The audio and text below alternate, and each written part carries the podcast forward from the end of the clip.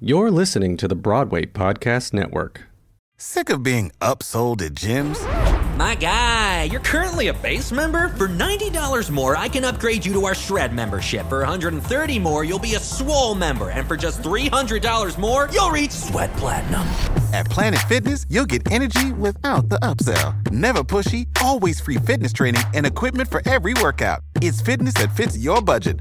Join Planet Fitness for just $1 down and $10 a month. Cancel anytime. Deal ends Friday, May 10th. See Home Club for details. Hey guys, welcome to the Wig Hackers Podcast with me, Daniel Coy, where I will be taking you behind the scenes of the hair side of the entertainment industry. You never know where my rants will go, so stay tuned. You're listening to the Broadway Podcast Network. Before we start this episode, if you haven't installed this already, go to the Apple App Store and download the Broadway Podcast Network app. This podcast, as well as BPN's vast library of other top theater-adjacent live events, storytelling, audio plays, everything is all right there in the app.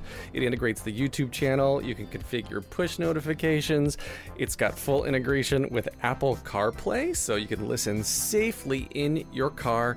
You can also add non-BPN podcast to the app so it can replace all of your existing antiquated podcast apps. So make sure to check out the Broadway Podcast Network app in the Apple App Store now, or get it easily by visiting bpn.fm/app. Hey guys, welcome back to the Wig Hackers Podcast. And this is a treat. I am so excited. I'm a little nervous, but I'm also so excited because I have Debi Young, a makeup artist and designer with over 47 titles under her makeup belt in the industry.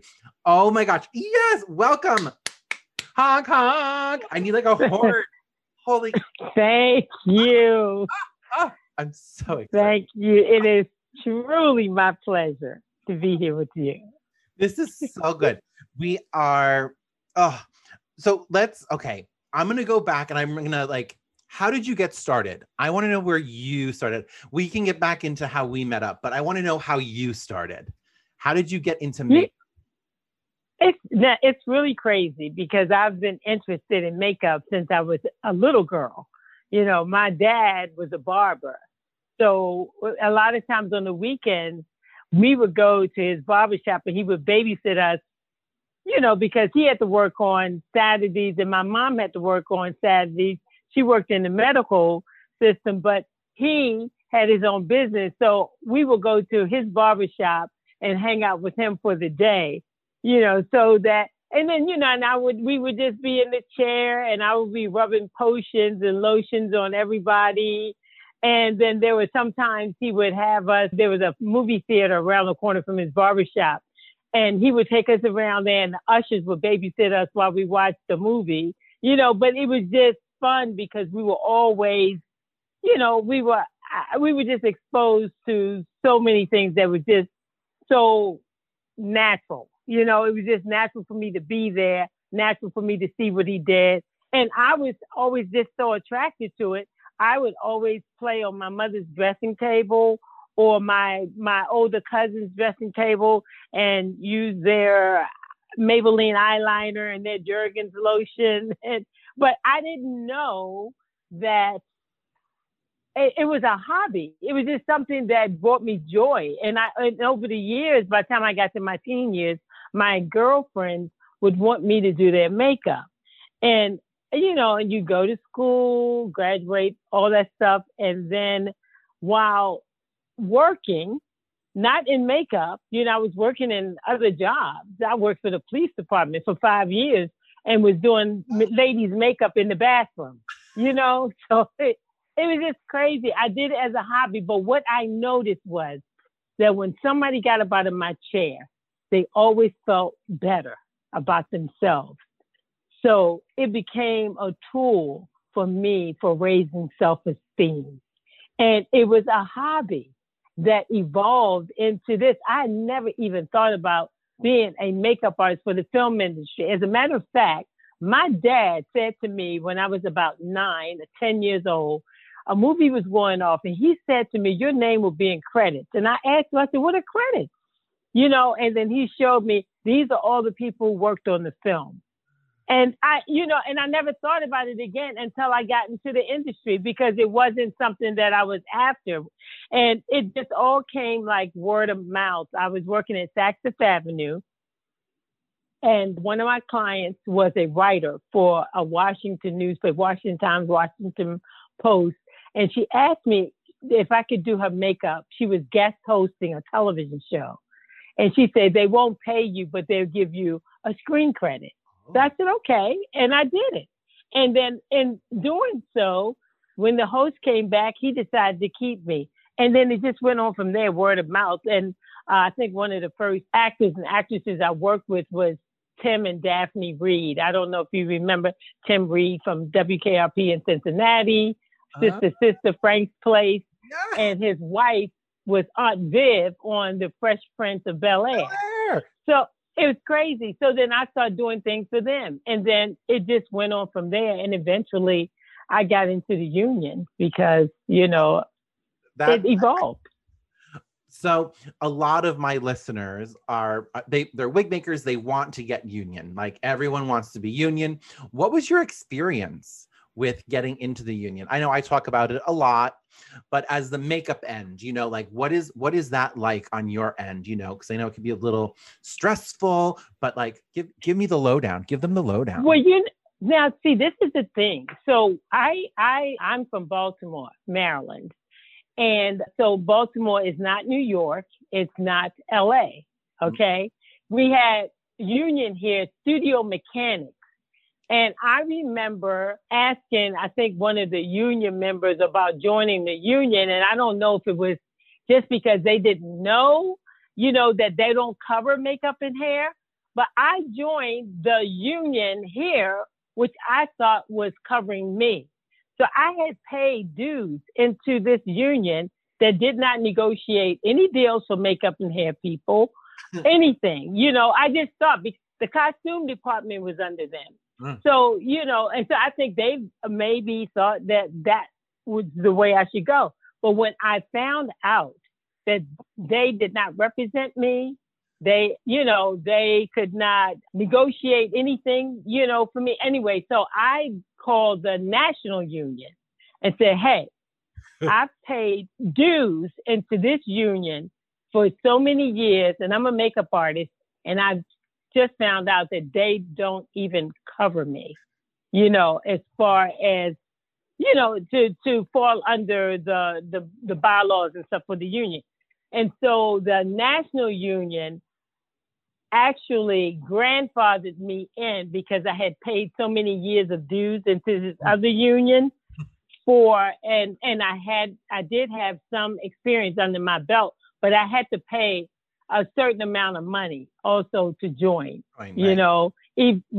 So, and that's how I got in, but it wasn't because I was trying to circumvent what I was supposed to do, but I think they felt that they had to, I guess, make amends, for all the years I paid and it did not even cover me. Years. It's crazy. Wow. Yeah, but this is what I advise for makeup artists today. Yes. Okay. And this because I did not want this to ever happen to anybody else again. You get it? So I did not. So what I would do, so when someone would come to me and they say they wanted to be a makeup artist in the film industry and they weren't in the union, how to get in the union. So what I would tell them is do as many jobs as you can with moving pictures. I said, the union doesn't care if you're a wedding makeup artist. They don't care about photo shoots.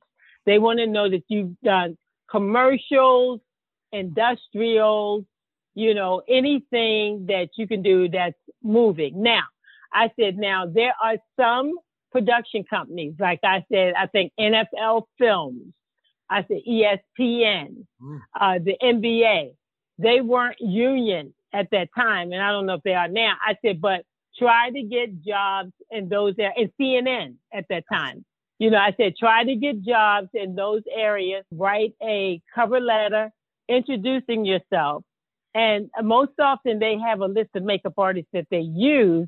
However, just let them know to please put you on their list just in case they don't have someone for the day. You might get called. And you know, and if you have an ESPN or a CNN or NFL Films or the NBA on your resume, you know, the union recognizes it, you know, so, you know, and just do as many projects you can do. And I even told them to, like, if you had a university in your area that had a film or theater course or curriculum, to try to associate yourself with that, because young filmmakers come out of those programs. And you can, you know, put yourself into a circle of people who will be doing films regularly. And because you guys start out together, you know, you can very much end up together doing a lot of big things. Oh my gosh. That, so what would you suggest for someone? I know the YouTube University, you love YouTube University, and the, you know, the social media makeup artist. How do you explain that, you know, TV and film makeup versus like social media makeup or, you know, YouTube makeup? How do you, if they wanted to cross over, you know, because sometimes they want to, like, they love what we do, you know, they love what you do, you know, but how would you get that? You know what I mean? It's just like that little bit of. I do because it becomes like, okay, for me, I started out long before social media. You know, so I learned I learned, you know, I used to buy like textbook VHS tapes that other makeup artists had made, DVDs. And I did a lot like self-taught stuff for me because, you know, I just went back to the old school way of learning things. And then as time went on, you know, You learn things on the job. When you work with other people, like when I did background and I worked with a bunch of makeup artists, you can pick up excellent skills from somebody else, you know? So I watched a lot. Now, so today, what I tell makeup artists who are, because I've had people to call me, they may have 20,000 followers, but they don't know how to get a film job. Mm-hmm. You know what I mean? And so they'll call me and ask me what suggestions I have. And again, it's the same thing in that just understand, like learn your craft. I said, it's one thing to do a beautiful modern makeup, you know, for YouTube. I said, but when you're doing something for the 1800s, you have to do the research. You have to do the history. You really have to study the historical details, what was available for them at that time, okay? You know, it's, you know, sweat. You know, if you're doing something, there were women who would use cranberries to put blush on their cheek or tap their lips to give it a little hint of color. You know, if I was doing something 1800s in France, you know, just most recently, Ma Rainey, I did the movie Bessie, and it was from when I did Bessie, it was 1916 to 1937 is what we shot. Wow. The progression of their lives. And Bessie Smith, Ma Rainey was Bessie Smith's mentor. And so I had to learn what was available for Black women at that time. Not much, you know, in terms of makeup. You know, they just didn't have it. So, you know, again, you study what they used at the time, the things they used, and those are the things you try to recreate, you know, with a real product. So you know, let's go into, how did you break it down? How, like when you get the script, right? And I'm talking to like these people who are listening to us, because like, how do you break down that script? How do you find the right color? How do you create that, you know? Okay, so this is what I do, because I love period work. I love period work because I feel like I learned so much. So what I do, like, is, you know, again, research. If it's a historical character, you know, you may be able to find some things. Well, of course, with Bessie and Ma, it was such, there weren't many photos and stuff for them. But I've done stuff, you know, the 30s, the 40s, the 50s. So what I would do is find out which cosmetic companies were in business at that time. Okay. Okay. Like there was Revlon, there was Helena Rubenstein, you know, those kind of things. And I would go back and research what lipsticks were launched, you know, during that time. What did Charles Revson of Revlon go door to door with in his bag when he was selling his makeup products? You see, and you know, and believe this or not, some of Revlon colors from when they first started out are still being sold today, some of those colors. So what I do for my team is I decide what I want the lip palette to be like for the film.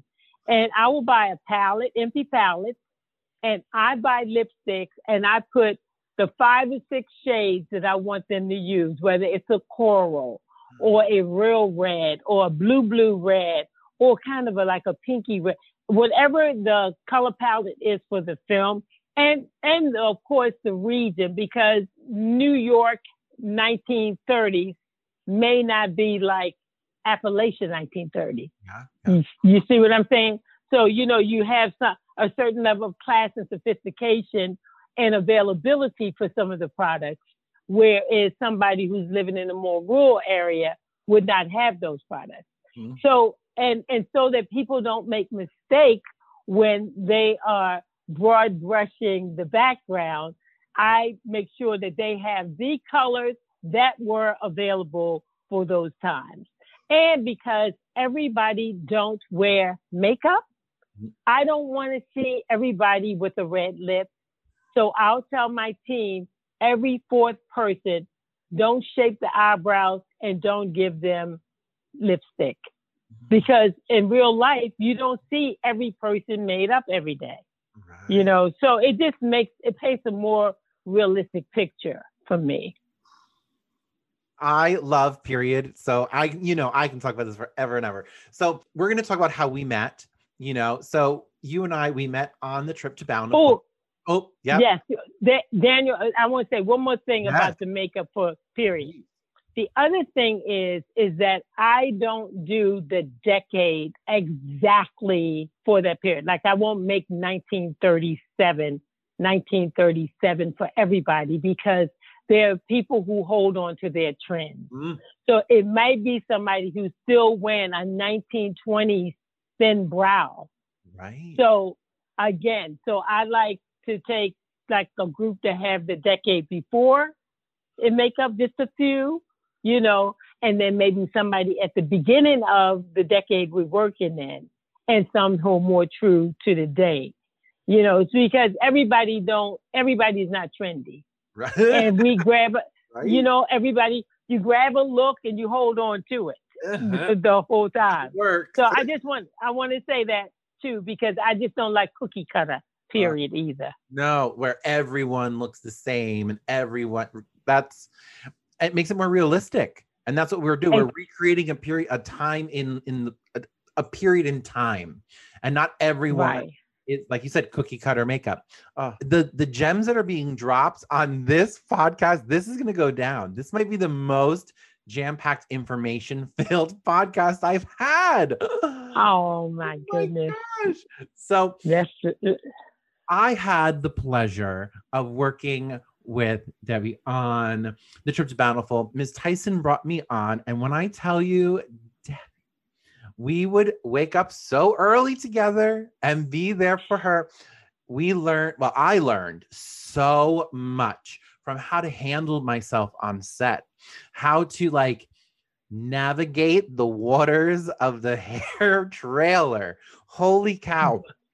We have Charles Gregory, he was definitely a gem to work with. And he had his moments, as we all do. And it's working together as a team. And I did love that you kept calling a team. How do you create that atmosphere in the trailer and on set? Like what do you look for in a team? So for me, I feel as though you're only as excellent as your team. So I want the bright and shiny stars. I'm not afraid of that. You know, I'm not, you know, worried about if they know more than me, if they, you know, do better work than I do, their art is better than mine. I want what's good for the whole entire film. And I respect what they come with. I respect their brightness, you know, and their shine. And I want them to have the free reign to execute the plan that I've given them. Mm. You know, I don't micromanage. You know, I will, you know, yes, if you're doing something wrong, I do know how to pull you to the side very gently and, you know, make a correction without the actors knowing or another teammate knowing. But it is so, I can't emphasize how important it is to have peace and harmony in the workspace, because I think everybody can do their best work. The cast come in the morning and this is where they get started. So it needs to be a peaceful environment. You know, it needs to be a joyful environment, but at the same time, a very effective and efficient environment so that we can get the work done and get them out there in the mood that they need to be in order to deliver their lines and, you know, concerning all the beats and everything that they have to do during the day. So, you know, I just feel like it's important. And the simple thing that I can, the most simplest answer is I treat everyone the way I'd like to be treated. Mm-hmm. And you do. When just waking up, and don't forget, it is early. We're early. We're in the middle of nowhere. There is always a smile on Debi's face. You could not look at her. Well, maybe the overnight one was rough for all of us. I think we were all really tired, but that was the only time I didn't get to see that beautiful smiling face. And that's what I hate about today, because I would lead into the room with a smile. You know, now it's masked, you know. I'm trying to say, how can they know that I'm smiling? You know, so I have smiling eyes, you know. Right. I'm trying to not get Botox now because I need to use my eyebrows. Right. So I can see. Oh my gosh. So I want to know, because you have such a calm demeanor. You can calm any soul. Like how do you stay so calm, especially in this world? Well, right now the temperature is a little weird, but like how, like even, because we're talking like 6-7 years now that I've known. Oh yeah. Right. So yes. like it's leaps and bounds. How do you, do you meditate? Do you go on long walks? What's your decompression? Because how do you stay so calm in these tough times? Look, let me tell you, I pray all the time. You know, I believe in something greater than myself. So yes, I do. I pray all the time. And one of the prayers that I use for work or anything, but especially work, because I pray for the entire cast and crew, you know, silently. You know, they don't even know. But one prayer that I have is deliver us all to our excellence, you know. And then that's because I want everybody to have the best day and do the best work. And so I just try to keep that inside of me. And there are people who are, I guess, rebel rousers and stuff. And I give everyone the benefit of the doubt until they prove otherwise. You know, I will try to bring you to the bright side and the calm side. But if you decide not, then my blinds kind of go down, you know, so I can block it out because I can't have anybody destroy my peace, you know, so, you know, and or the peace, my team or, you know, because, you know, as the people are having tough times. And I feel like even more so now, this last year has been very challenging for so many people.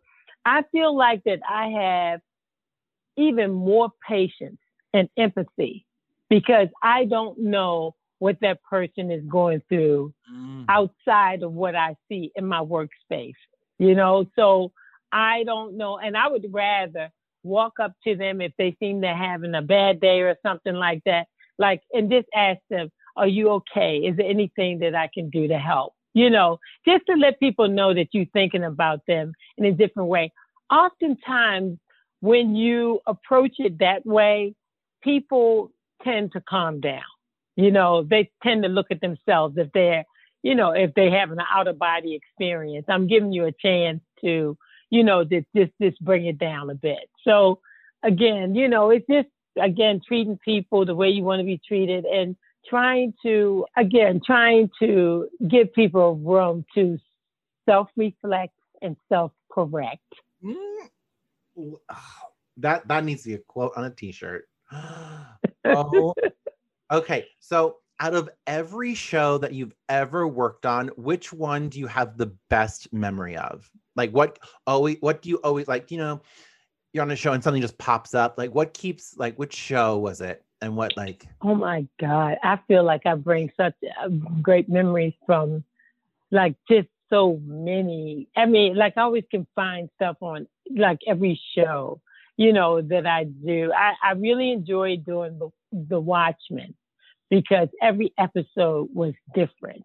You know, we were in a different time. We were in the future. We were in the past, you know, and that just made it so creatively, you know, juicy. You know, I had something to sink my teeth into. I enjoyed doing The Wire way back when, you know, again, it was fast moving episodes and it was so realistic. Trip to Bountiful. It was just wonderful working with Miss Cicely Tyson, you know, and it, I mean, and then meeting all of you guys, it was just a beautiful, beautiful show. And even though it was like, the changes in her were subtle, but they were profound. Oh. Like, you know, like she got brighter and brighter as she got closer, you know, to Bountiful, you know? So it was just like, you know, everything is not like, you know, like right there, but you could get it in the story. And then the little nuances, you know, and her looks, you know, got it there. I honestly, I don't think there's any project that I've done that I absolutely hate, you know. They're not, okay. You know. So congratulations, you won a Guild Award. Congrats. Thank you so much. It's such a blessing and such a pleasure working with such an outstanding, talented team. And let me just, I want to talk about that a little bit. Yeah. So Ma Rainey, I was not the department head. You know, I was not the key. I was working on Watchmen at the time when my friend called me and said, look, Carl Fullerton and Matikianoff. They said, Carl and I know that you're doing a huge show and you've been doing it for a while. And you're probably tired and want to go home, but we want to know if you would come to Pittsburgh to run background for us because of this period. We just want to make sure everything looks the way it's supposed to look. And I said, absolutely. So I wasn't the key. I was not the department head. I was not the third. I was not the personal. I was the background supervisor. And I went there to work as hard for my friends as I would work for myself.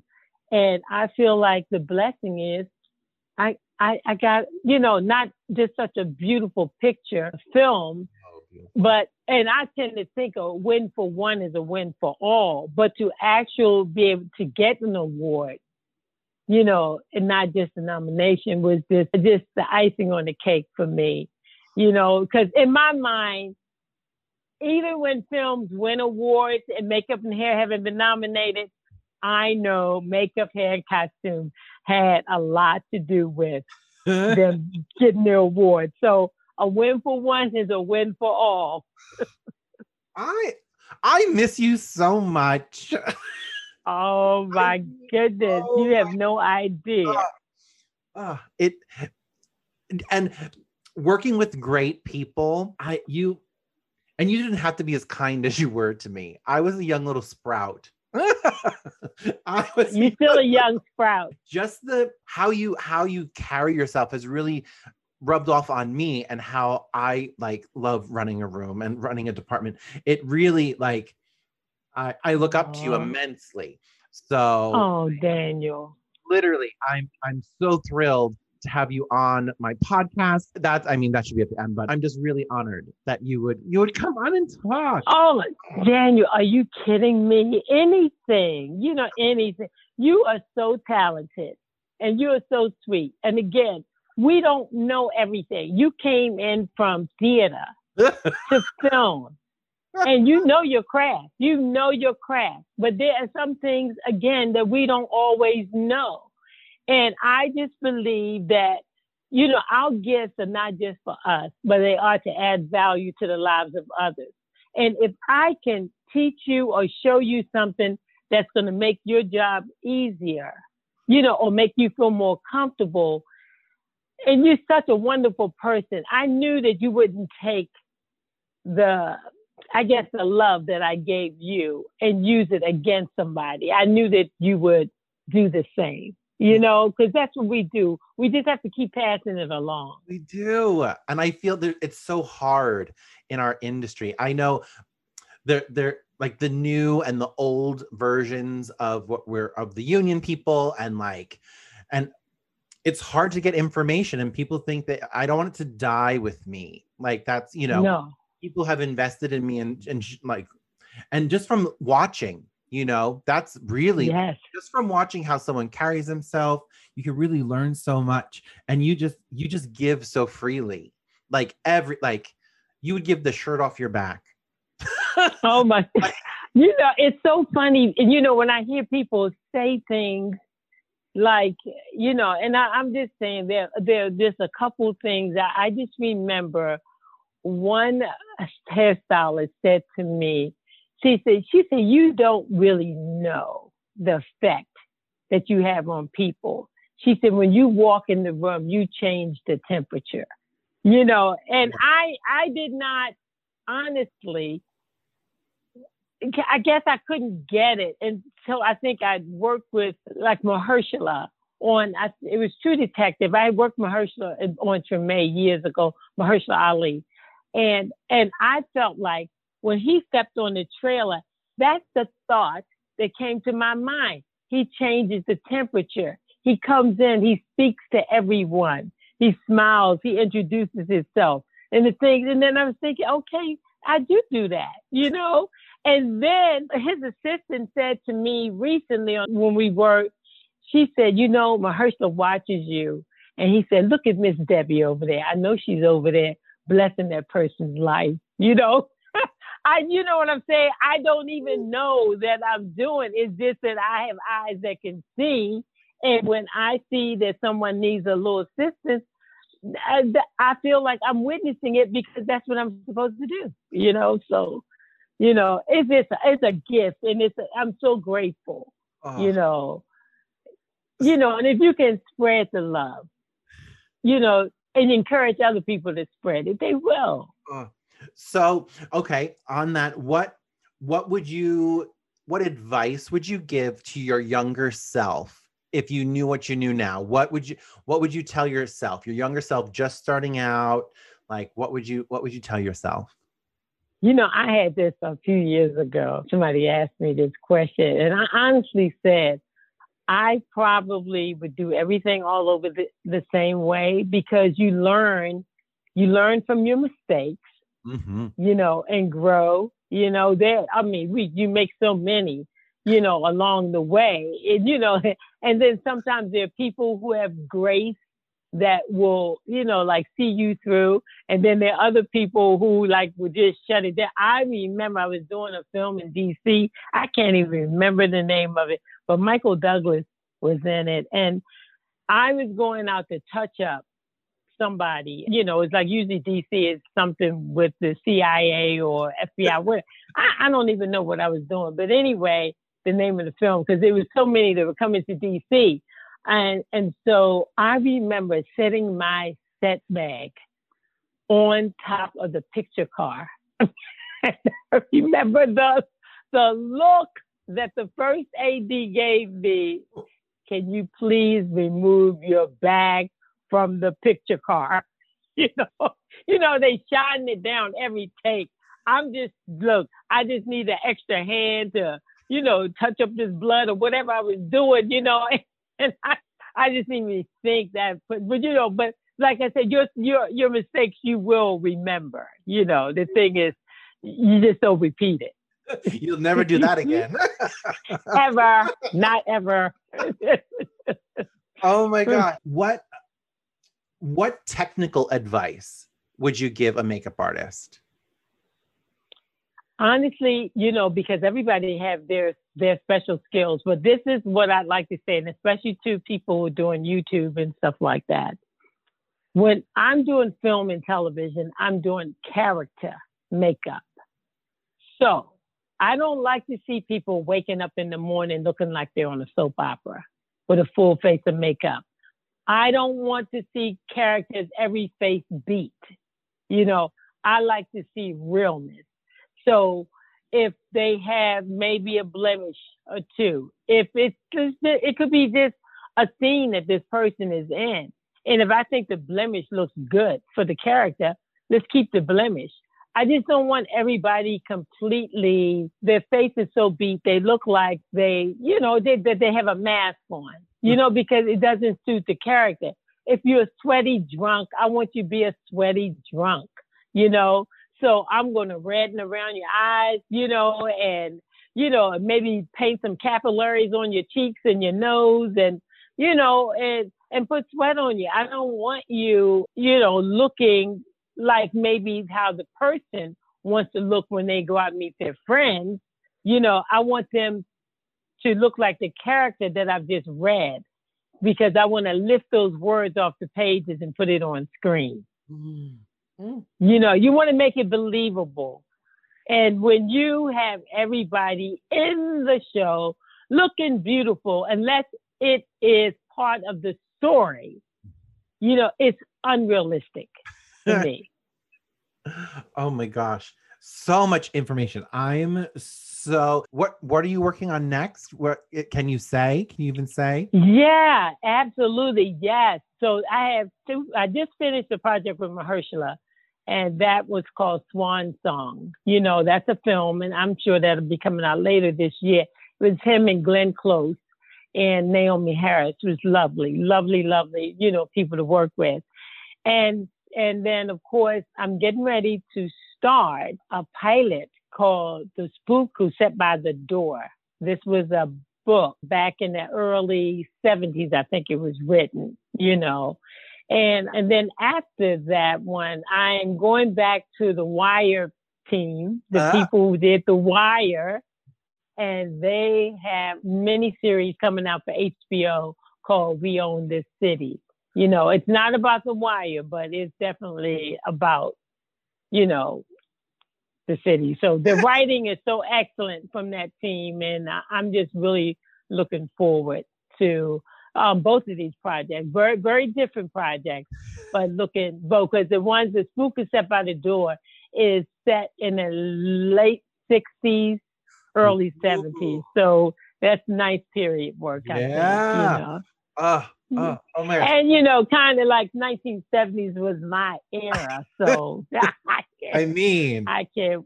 I can't wait to put a stamp on it. You know? Oh my gosh, I just want to thank you from the bottom of my heart for doing this. You did not have to spend your time with me and with everyone who's listening. I just appreciate you so much. I love your social media and what you've been doing with it. So please keep going with it. Where can people find you? What is your social media handles? Okay, my social media handle for Instagram is Debi, and that's a four-letter Debi, DEBI Makeup. Boom. Debi Makeup. And of course, on Facebook. And I put things over there, but mostly it's Instagram for me. Yes. It's just Debi Young, DEBI Young. I appreciate you so, so much. Thank you, thank you, thank you. I can't wait to work. You have no idea what a joy, pleasure, and honor it was for me to be on your show. I'm so proud of you, and you do such beautiful work.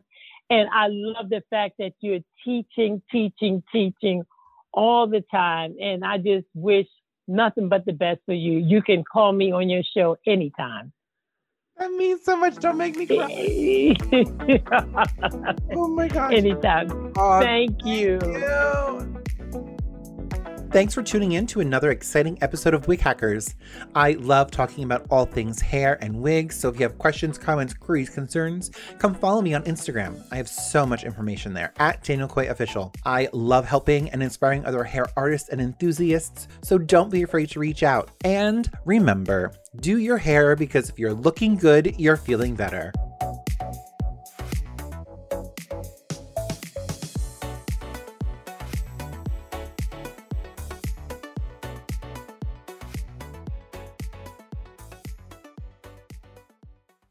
Hey, it's Leslie Odom Jr. here on the Broadway Podcast Network to tell you about the Rise Theater Directory, a program of Maestro Music. Rise is a national online resource designed to connect and empower backstage and administrative and creative theater professionals from underrepresented backgrounds. If you work or aspire to work in the theater community, this can help you find your next project. And if you hire theater professionals, search the Rise Theater Directory to find your next team. Create your profile now and get more information by visiting risetheater.org. That's theater with an R-E-R-I-S-E-T-H-E-A-T-R-E.org, because only together we rise.